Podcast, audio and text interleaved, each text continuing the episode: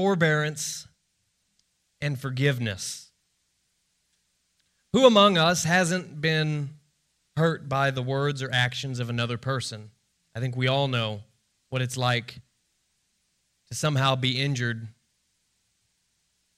by the words or actions of another person. A recent study showed that among those surveyed, 62% of American adults say they need they personally need more forgiveness in their personal lives. 62%. Psalm 133 verse 1 says, "Behold how good it is and how pleasant it is for brethren to dwell together in unity." There's a lot of people that are hungry to know firsthand what that is and what it's like good and pleasant to dwell together in unity. I think the two things that Colossians chapter 3 verse 13 identifies for us bearing with one another and forgiving one another makes that environment of unity, blessedness, pleasantness possible. We're ever going to know the blessedness and the pleasantness of unity and being in one mind and one accord, it's going to be because we've made a conscious effort to bear with one another and to forgive one another. Forgiveness, forbearance are at the very core, the very core of what it means to be a Christian, what it means to be a disciple of Jesus Christ. I want to look at some of the places in Scripture that teach us something about these topics. I've already read from Psalms 133, but I want to take your attention to Proverbs quickly. Proverbs chapter 19, verse 11 says this The discretion of a man makes him slow to anger, and his glory is to overlook a transgression. That's Proverbs chapter 19, verse 11. I would turn your attention in the New Testament to Ephesians chapter 4. I'll remind you that Ephesians chapter 4 is a chapter that deals a lot with spiritual gifts and spiritual growth. But at the beginning of Ephesians chapter 4, there's an introductory section that leads into everything that Paul's going to write about spiritual gifts and spiritual growth later in the chapter. Ephesians chapter 4, verse 1 says, I, therefore, the prisoner of the Lord, beseech you to walk worthy of the calling with which you were called, with all lowliness and gentleness, with long suffering, bearing with one another in love, endeavoring to keep the unity of the Spirit in the bond of peace. There is one body and one Spirit, just as you were called in one hope of your calling, one Lord one faith, one baptism, one God and Father of all, who is above all and through all and in you all.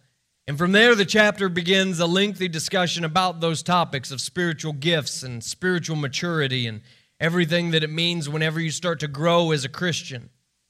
And then at the very end of the chapter, where the chapter breaks and chapter 4 ends and chapter 5 begins, Ephesians chapter 4, verse 32, comes back to that thing that it started with, and it says, be and be kind. He says all these things about the gifts and growth and maturity.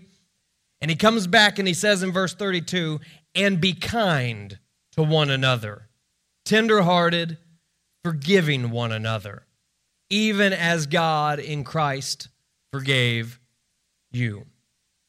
Look at that first verse in Ephesians chapter 4 if you've got your Bible open or your device pointed to it. Ephesians chapter 4, verse 1 uses that phrase walk worthy of the calling with which you were called. That means that in your life, your conduct is in balance with your calling. I'm not talking about a calling necessarily to leadership in the church or a preaching or teaching ministry in public settings like we're in right now, but I'm the Apostle Paul is talking about a call to discipleship, a call away from the way that the world lives, and a call to emulate and imitate the walk and the life of Jesus Christ. And he says, You've been called with that calling as a disciple, as one who is called upon to follow Jesus, and your conduct needs to be brought into alignment with that calling. It needs to bring equilibrium to your life. means that you're being conformed to the image of Christ. We know we're in Romans chapter 12. The Apostle Paul writes and he says, Do not be conformed to this world. And certainly we have to reject the conformity that the world tries to impress on us. And there's ways in which the world lives that we are not allowed to live as Christians. But it's not enough to reject the ways of the world. We must also look to Christ and say, I'm not going to just reject the conformity to the world, but I'm going to embrace being conformed to Him. I'm going to walk worthy of the calling that I've been called to.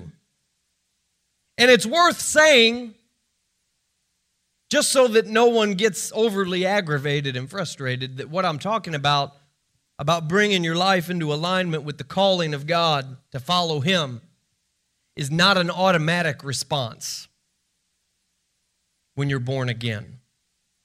It takes work, it takes conscious effort.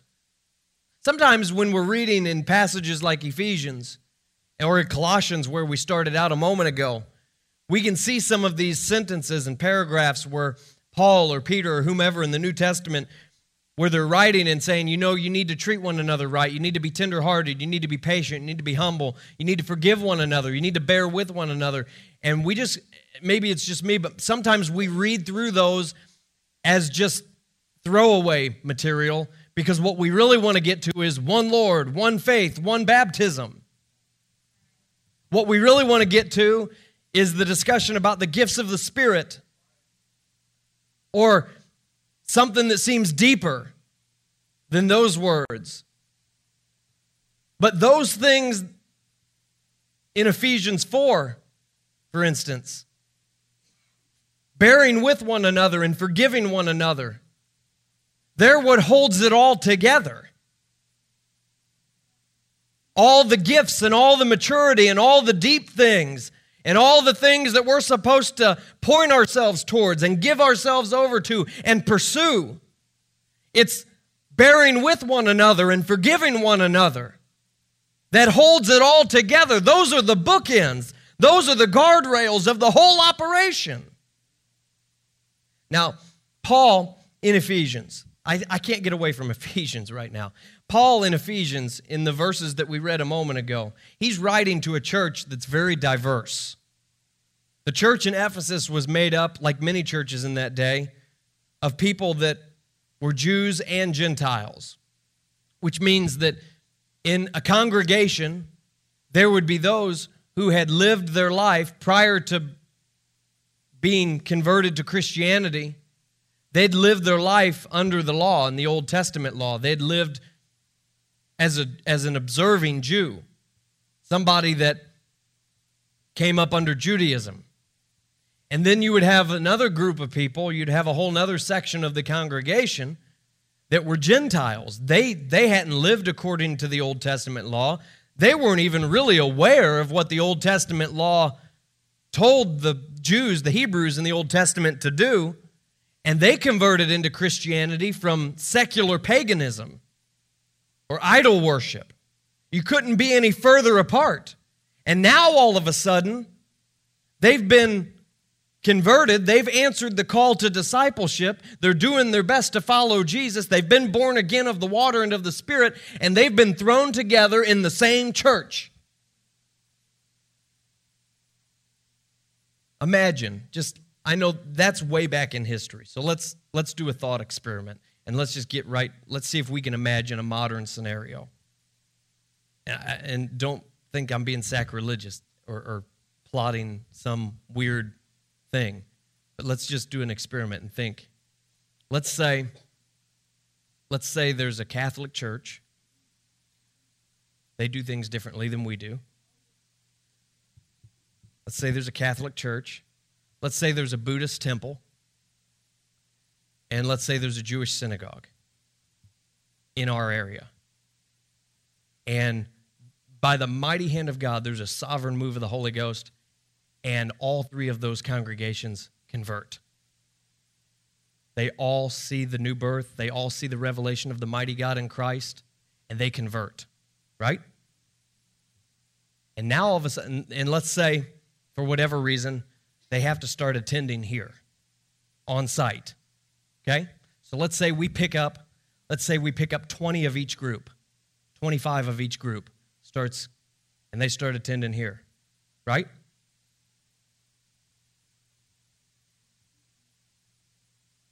There's going to be some bearing with one another.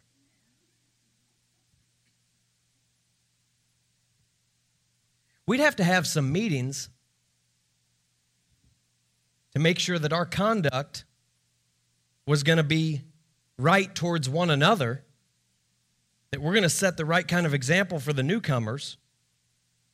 And then we're going to have to have a whole separate half of the meeting where we talk about okay, these are some of the challenges we're going to face together.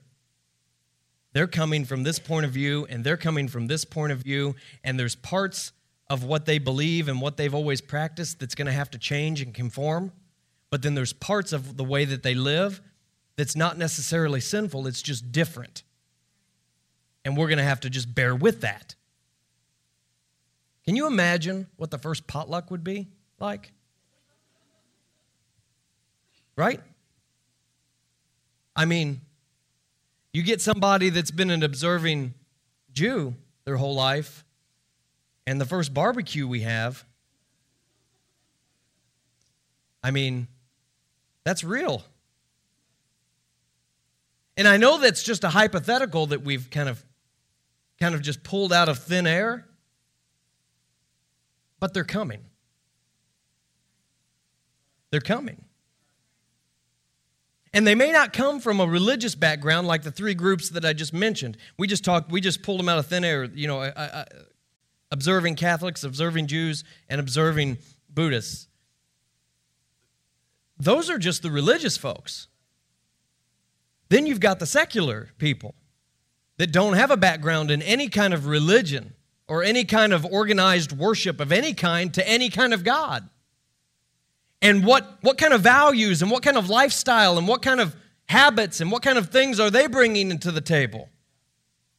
And how much of that has to change to get into alignment with what God's doing in their life and to get into alignment with what the Bible teaches about living? And how much of it is just going to be just different. And it's just not going to be what we're used to, but it's not sinful. They're coming. They're coming. They've been coming. They're here. It's happening. Whether entire groups or one at a time, they're coming. And if we're going to receive the harvest of these next few years and the season that we're in and moving into, these virtues that the Apostle Paul and others write about, they've got to be written into our spirit. We've got to bear with one another. We've got to have a forgiving spirit. Jesus himself said that there's no limits to it. The apostles came to him. Peter said to him, Lord, how often shall my brother sin against me and I forgive him? Up to seven times? Jesus said to him, I don't say to you up to seven times, but up to 70 times seven. Bearing with one another and forgiving one another helps three things, and these are the three things I want, I want us to focus our attention on tonight. Focuses on three things. It helps your health, and it helps your, our unity, and it helps your ministry. Your ministry.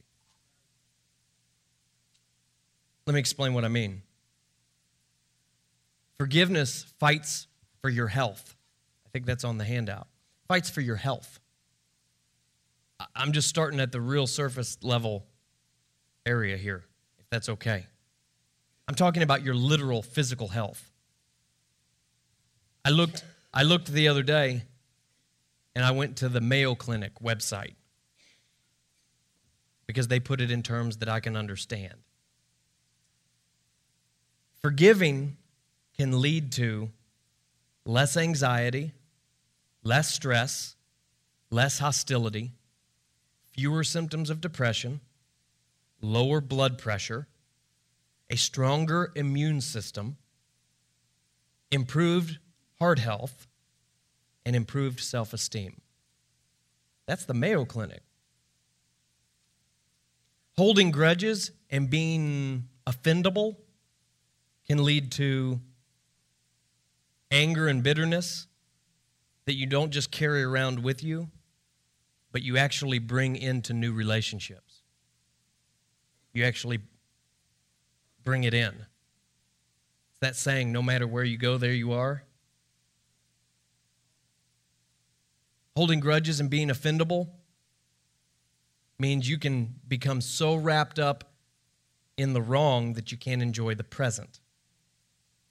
And it can cause you to become irritable or anxious or depressed, and, and, and we can branch off into a whole bunch of other little categories, but it has real effects on your physical health. And forgiveness and bearing with one another fights for your health. It's your weapon against bitterness.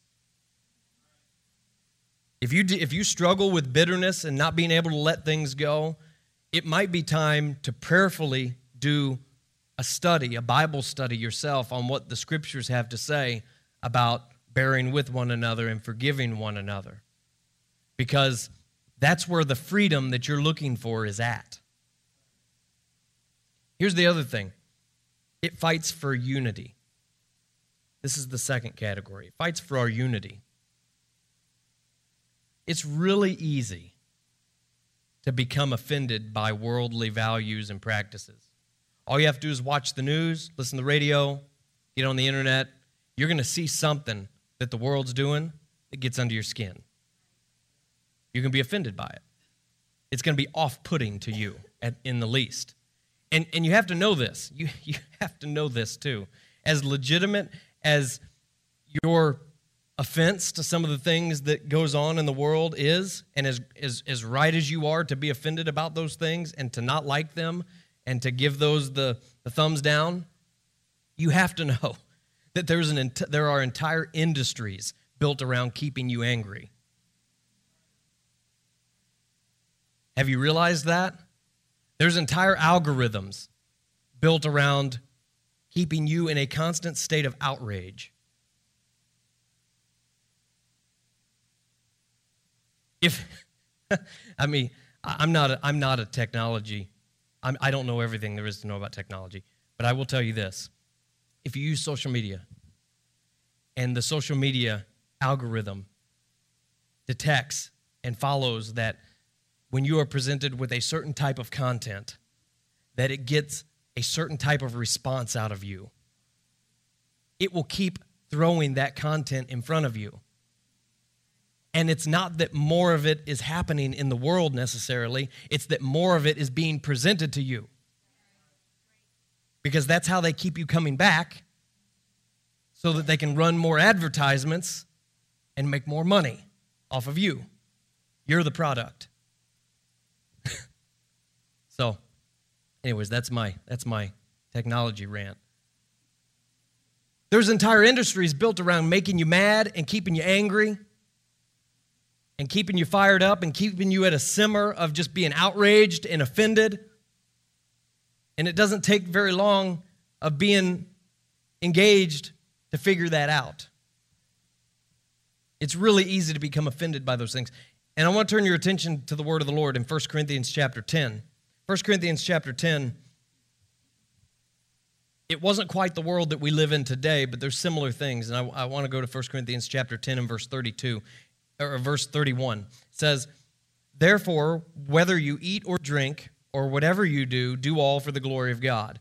Give no offense either to the Jews or to the Greeks or to the church of God, just as I also please all men in all things, not seeking my own profit, but the profit of many, that they may be saved. I want to read that to you in the New Living Translation again, like I did earlier in Colossians, because I don't want any part of it to be missed in the middle of some of the wordiness.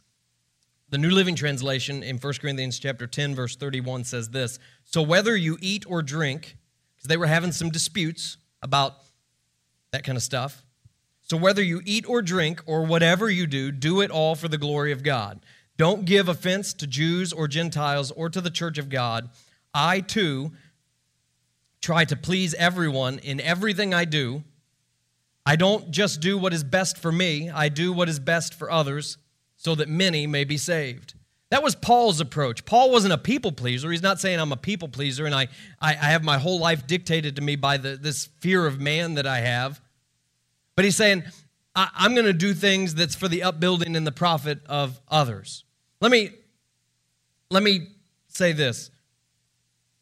That kind of attitude of being able to stay, to stay focused on what God is doing at any given time in the world around us and staying on mission and staying to where we're, we're looking for people to invest in. We're looking to make disciples. We're looking to fulfill the Great Commission. We're looking for the church to be the church.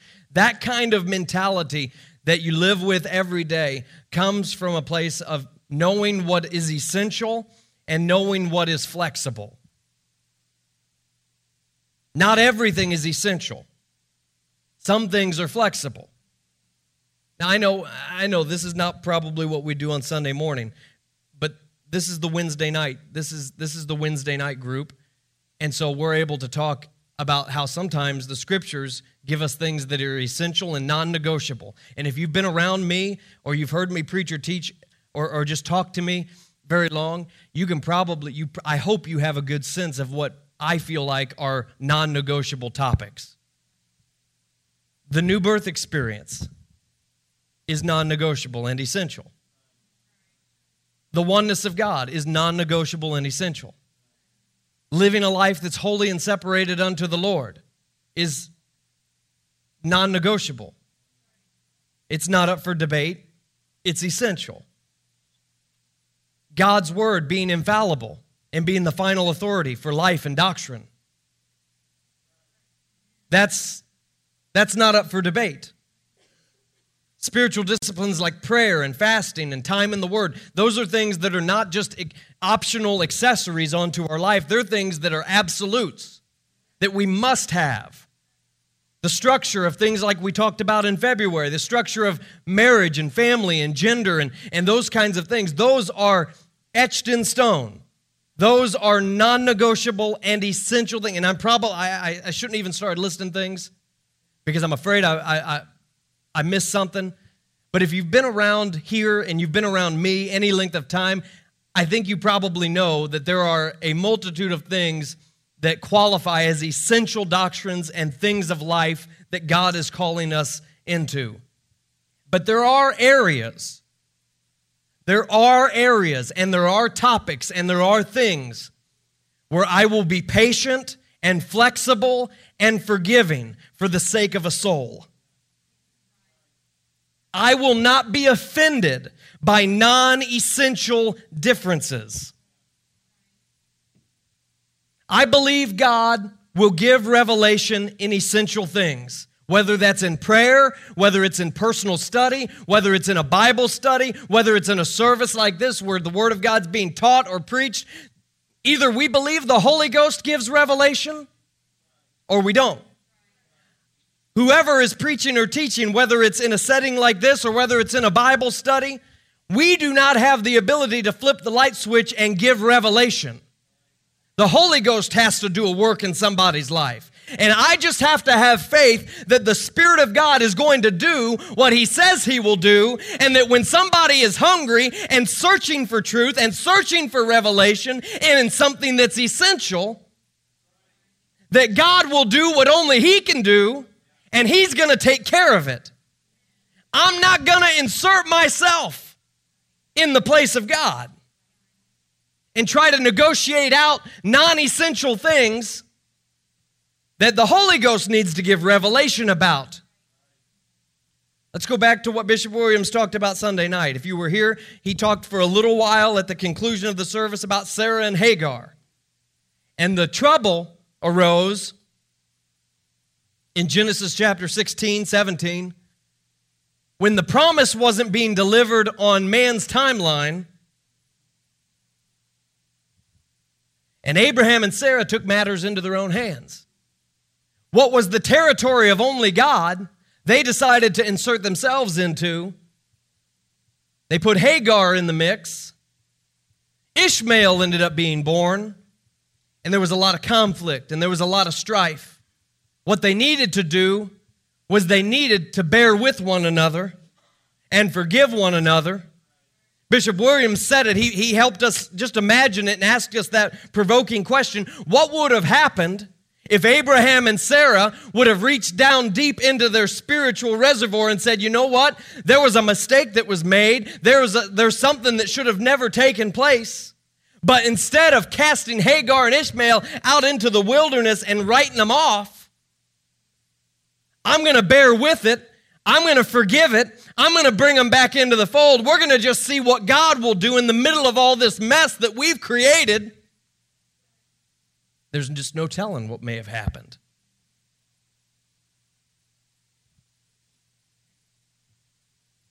There's people that are going to be brought into the church, brought into the kingdom. There's a great harvest, a great outpouring of the Holy Ghost that's happening in our world right now, and it's going to continue to happen. And there's going to be people that come into the kingdom that do not have a background like we had, maybe you had when you came into the kingdom. You may have had a foundation of some sense of morality, of some sense of right and wrong. You may have even attended church as a child a little bit and been familiar with the ins and outs and some of the culture of, of what it is to worship the Lord and, and at least been around church. But there are people, mark my words, there are people coming into the kingdom of God right now and in the days ahead that don't have any background in any of those things. They don't have a structure of thinking the way that maybe you thought, even when you were lost and in your sins. You may have known there was a right and wrong. You may have had some kind of structure built in. But there's people coming into the kingdom that don't have any of those things, and we cannot take those things for granted. We're going to have to bear with one another. We're going to have to forgive one another. I can tell you for me, I want them in the building. I want them in your Bible study. I want us to be discerning. I don't want us to just let anything go. There are essential things and there are non negotiable things, but we must have an open door policy. If they have questions about the faith, I want them. If they have doubts about the faith, I want them. If they have past hurts, I want them. If they've got baggage and labels, I want them. I want them in one of your Bible studies. I want them in Sunday and Wednesday church with us. And I want to declare the gospel to them and cover them in prayer and just see what the Holy Ghost will do. We will not be offended. We're going to connect them into the body and let the Holy Ghost do what only He can do. We aren't going to turn it into a circus. We ain't going to compromise on essential doctrine. But we will give enough latitude so people can know God and start to grow. There's an element of this that even just exists in, in, in the church. Go back to 1 Corinthians and look at chapter 6 with me. 1 Corinthians chapter 6. Again, this is not a passage you're probably going to hear preached a lot on a Sunday morning. But on a Wednesday night, this is the perfect setting to go to a passage like this in 1 Corinthians chapter 6. And here's what the word of the Lord says in verse 1. The Apostle Paul writes and he says, Dare any of you, having matter against another, go to law before the unrighteous and not before the saints? Do you not know that the saints will judge the world? And if the world be judged by you, are you unworthy to judge the smallest matters? Do you not know that we shall judge angels? How much more things that pertain to this life? If then you have judgments concerning things pertaining to this life, do you appoint those who are least esteemed by the church to judge? I say this to your shame. Is it so that there is not a wise man among you, not even one, who will be able to judge between his brethren, but brother goes to law against brother, and that before unbelievers. He said, You're going to take disputes and things that happen within the church and within the brotherhood, you're going to take those to an outside authority when you when you in the world to come are going to judge the world and judge angels? Is there not even one among you who might be able to step in and mediate and, and make a righteous judgment and say, you know what? This seems like a circumstance where we just need to bear with one another, where we need to forgive one another, where we all just need to take a step back and get along and maintain the unity of the faith. This forgiveness and bearing with one another thing, it fights for our unity if we'll let it. Verse 7 says, Now therefore, it is already an utter failure for you that go to the law against one another. He said, Why would you rather not just accept the wrong? Why do you not rather just let yourself be cheated as opposed to going to the outside and letting the unrighteous judge matters of the kingdom? He said, No, you do yourselves wrong and cheat, and you do these things to your brethren. Do you not know that the unrighteous will not inherit the kingdom of God? Do not be deceived. Now, this, let's go back. Let's just admit that there's some of these passages in these epistles that we kind of blow through sometimes. Maybe it's just me, but we want to get to the, the section that says, Do you not know that neither fornicators, nor idolaters, nor adulterers, nor homosexuals, nor sodomites, nor thieves, nor covetous, nor drunkards, nor revilers, nor extortioners will inherit the kingdom of God? And such were some of you. But you were washed, but you were sanctified, but you were justified in the name of the Lord Jesus and by the Spirit of our God. That's powerful.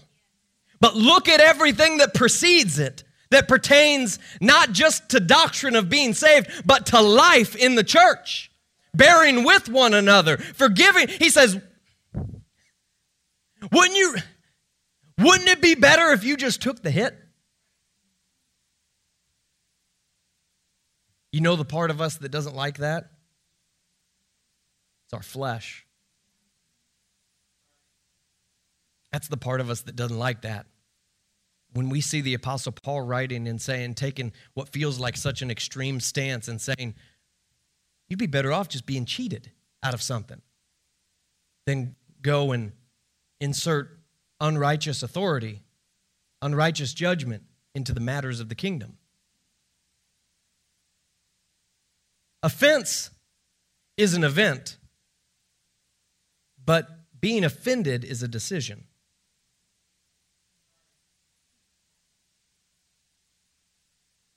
Sister Courtney always reminds me that being offended is not a fruit of the Spirit. She reminds me of that sometimes. And she's right. I'd rather be inconvenienced than cause injury to the unity of the church. I'd rather be cheated. I'd rather get the short end of the stick. I'd rather have to take the hit than do something to compromise the unity of the body. I'd rather endure a wrong and win a soul than have my way every time and hold back a harvest. What's the Proverbs say? We read it a moment ago. Proverbs chapter 19, verse 11. The glory of a man is to overlook a temptation or a transgression. There's, that's, where the, that's where the glory lives. All those things that the Apostle Paul goes on to write about spiritual gifts and spiritual power and tearing down strongholds and growing up into the fullness of the stature of what Christ is and being mature in God and being deep in the things of God. The glory of all those things is in when we choose to overlook a transgression, when we choose to bear with one another. That's where the power is. That's where the spark gets lit for all the things that God wants to do. Let me give you five reasons to overlook an offense. This, this is just for free. This is something I, I almost didn't include, but I just wanted to include it because these are five good reasons to overlook an offense. Because some some hear that and they're like, oh, I, I don't know. It's really tough. I, I need some I need some reasons. Do it for the sake of the gospel. It just makes sense to do it. When, that's when you care more about God's glory than our own reputation, my own convenience, my own rights. Secondly, it makes you own your sin, and that's good for you. It's that whole log in your eye thing. We can't go and pull the, the speck out of someone else's eye. We need to deal with the log in our own eye. Sometimes when we get offended, and we choose to be offended, it's one of those moments. It's one of the splinters in someone else in someone's eye and the log in your own. And whenever we overlook a transgression, it helps us start to just kind of own our sin. Not own it as like, I'm going to get my identity wrapped in it, but like acknowledging it is what I'm talking about. And saying, you know what? Yeah, I've got some work to do. I need to be forgiven too. Number three, another reason to overlook an offense is that it means that God's Spirit is working, the Holy Ghost is working. It, you, this is the mature way of looking at it. But I think we're in a mature group right now, so I'm going to say it like this. Sometimes, whenever we have an opportunity to be offended, if we will choose to overlook it and deal with it the right way, it's a growth opportunity. It's a growth opportunity for you.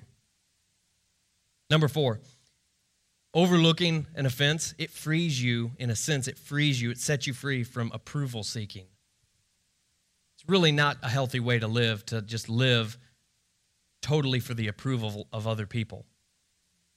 It's, you're not really going to have a lot of success living for God that way.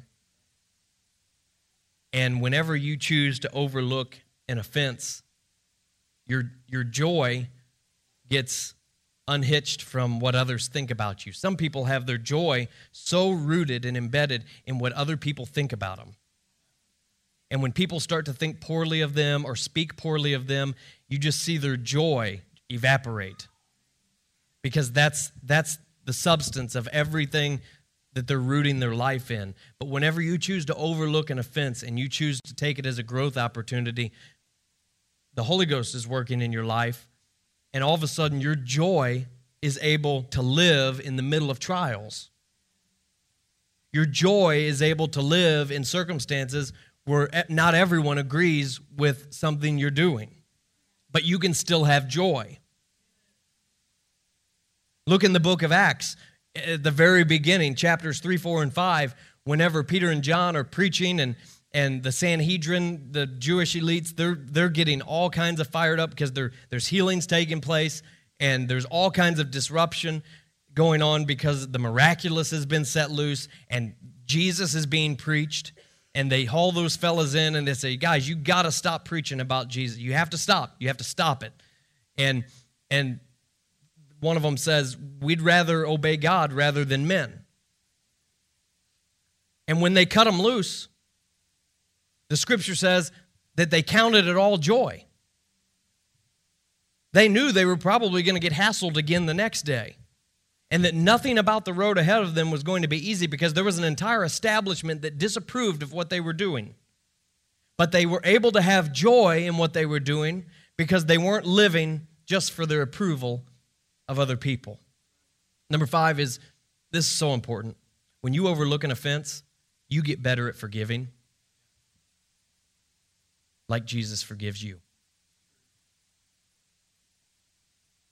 Forgiveness is a major part of spiritual warfare in these last days. And that brings me to my third, my third point tonight. Forbearance and forgiveness, it fights for souls. Fights for souls. It doesn't just fight for your health, it doesn't just fight for our unity, but it actively wages spiritual warfare for souls. Unforgiveness is a spirit of the Antichrist. Unforgiveness is the spirit of the Antichrist. Quick temperedness, quick to throw away, quick to dismiss. It seeks to divide, to sow discord, to build resentment, to keep people isolated. and to hinder cooperation in the kingdom. The spirit of Antichrist is opposed to forgiveness. Maybe I need to take a step back and, and, and point you to 1 John. 1 John tells us, beyond the shadow of a doubt, that the spirit of Antichrist is already at work. The Antichrist is not some figure out in the distant future that's only going to arrive on the scene in the very end times. But the spirit of Antichrist is already at work in the world today. And one of the things that the spirit of the Antichrist opposes the most is the topics that I'm discussing with you tonight bearing with one another and forgiving one another. Because if the Antichrist spirit can remove those things from the vocabulary and the life of the church, then the church will become disunified. The church will lose its power. And the church will cease to be the church. The world doesn't want to allow forgiveness. Satan is operating and working out any forgiveness out of people's hearts. If you've watched the news the past five years and kept up with anything going on in popular culture, you'll find that not only is there industries committed to anger and outrage, but there's entire industries committed to canceling people altogether, deplatforming people altogether. That's the spirit of the Antichrist working itself out and removing any idea of forgiveness from our world. And we cannot allow it to infiltrate the church. The world is being, by the Antichrist, being set at odds with one another. We've never lived in a time where our country, even just our country, we're not even talking about globally, but just within our borders, where people seem so far apart on so many things and so unable to reconcile any of it whatsoever and so unwilling to have any kind of dialogue or conversation whatsoever. And it's a result of the times that we're living in. And we must, I'll say it again, we must not allow that to infiltrate the church. Sowing division and disunity and hate and just mean spirited behavior towards other people. And it's in the darkness of all those things that the church is going to shine the brightest because we have a different message. Forgiveness is our great witness to the world. Forgiveness is the top export of the church. I know that the spiritual gifts are important. I know that there's a lot of things that, that shine and that's distinctive about us as a people, but hear me tonight. In the days to come, one of the things that is going to make us the most different from the world around us is going to be our ability to bear with one another and forgive one another. And not just to do it within our own ranks, but to do it to anybody that's approaching and coming into the kingdom. We're different. We don't kill our wounded. We aren't going to kick each other while we're down. We know some of each other's faults and sins, but as long as we're repented, we're going to remain in fellowship with one another, despite all of that. We're not going to bite and devour one another. And we aren't in competition with, with one another to choke one another out. You can go no further than the book of Romans, in the second half of the book of Romans, and you can start to see some of the things that the Apostle Paul was launching out in the Holy Ghost, launching out into the pagan world, into the secular world that he lived in and that he was writing to in Rome.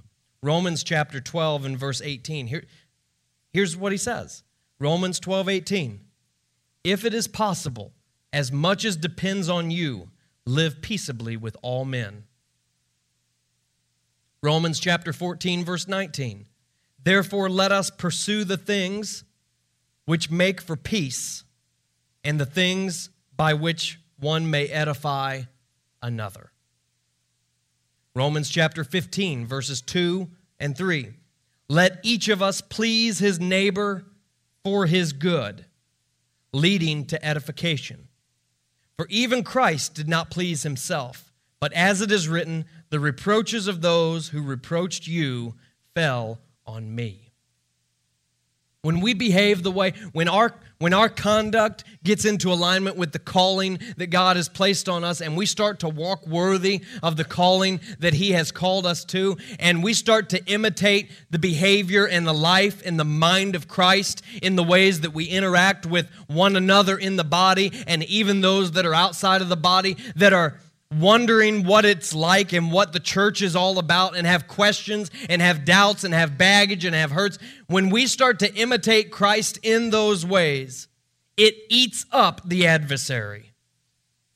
And so today I'm advocating for bearing with one another and forgiving one another because it is powerful. Satan can't stand it. It's a weapon, it's our witness. The garment of forbearance and forgiveness is your witness to the world. And if you want to push against the antichrist spirit that's working over our world today, find someone to forgive. Grant some latitude to somebody. Romans chapter 12, verse 20, gives us some application. Here's what it says verse 17, Romans 12, 17 says, Repay no one evil for evil. Have regard for good things in the sight of all men. If it is possible, as much depends on you, live peaceably with all men. Beloved, do not avenge yourselves, but rather give place to wrath. For it is written, Vengeance is mine, I will repay, says the Lord. Therefore, if your enemy is hungry, feed him. If he is thirsty, give him a drink. For in so doing, you will heap coals of fire on his head.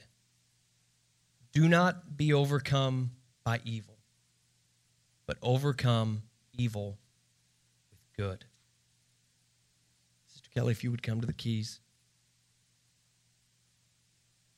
If you want the gears of revival and harvest to be turning in your family and in your friends group, do something unexpected. Set up a Bible study with that person that no one expects you to connect with, that no one thinks you have anything in common with, that may even have some practices and some views that might even offend you if you were going to allow yourself to become offended by them. Start to pray for that person that you don't get along with. There's been ministers that's told stories over this pulpit about people that they worked with that they didn't they didn't get along with, they didn't like one another. They didn't have anything in common. They'd been at odds with one another. But the Lord directed them to start praying for that person. And as they started to pray for that person, say, God, give them favor on their job, bless their family, bless their marriage, bless their finances. God, make sure they have everything they need. And as they started praying for that person, the Lord did a work in their heart. It wasn't just a work in their heart, but it was a work in that other person's heart. We believe that there's some things the Holy Ghost just has to do. Start to pray for that person that you really might not care for a whole lot. Maybe do an act of kindness. Send a note, send a gift, send an invitation. Maybe it starts with just showing interest. Ask questions. Remember details. Show concern. Keep up with them. Follow up with them. I want to invite you over to the house. I want to have a better relationship with you. I know those words, they seem so out of place and foreign. You mean I should be forward enough to actually initiate a conversation and say words like that? It seems so out of place. It seems so forward. It seems so different than what I'm used to. If you want the gears of revival and harvest to start to turn in your world, those are some of the things that we can start to do. Let's stand all over this place right now. I pray right now as we lift up our hands toward heaven. I pray that a burden would hit you right now for a person in your life. I pray that a burden would hit somebody right now. And that even as we stand and even as we start to stretch our legs and we lift up our hands toward heaven, that these altars would be open and that someone would make a move and say, you know what, it's worth a soul to me. It's worth a soul. I need to do something that's that's maybe a little bit out of my comfort zone. Would you find a place of prayer right now and seeking the Lord and just pray, God, give me a burden. Give me a passion for souls. Give me a passion for unity right now. I pray that a burden would hit somebody right now and that they would start to feel the Holy Ghost deal with them about somebody that's in their life, somebody that's in their world, somebody on the job, somebody in their neighborhood, somebody that's even a member of their family.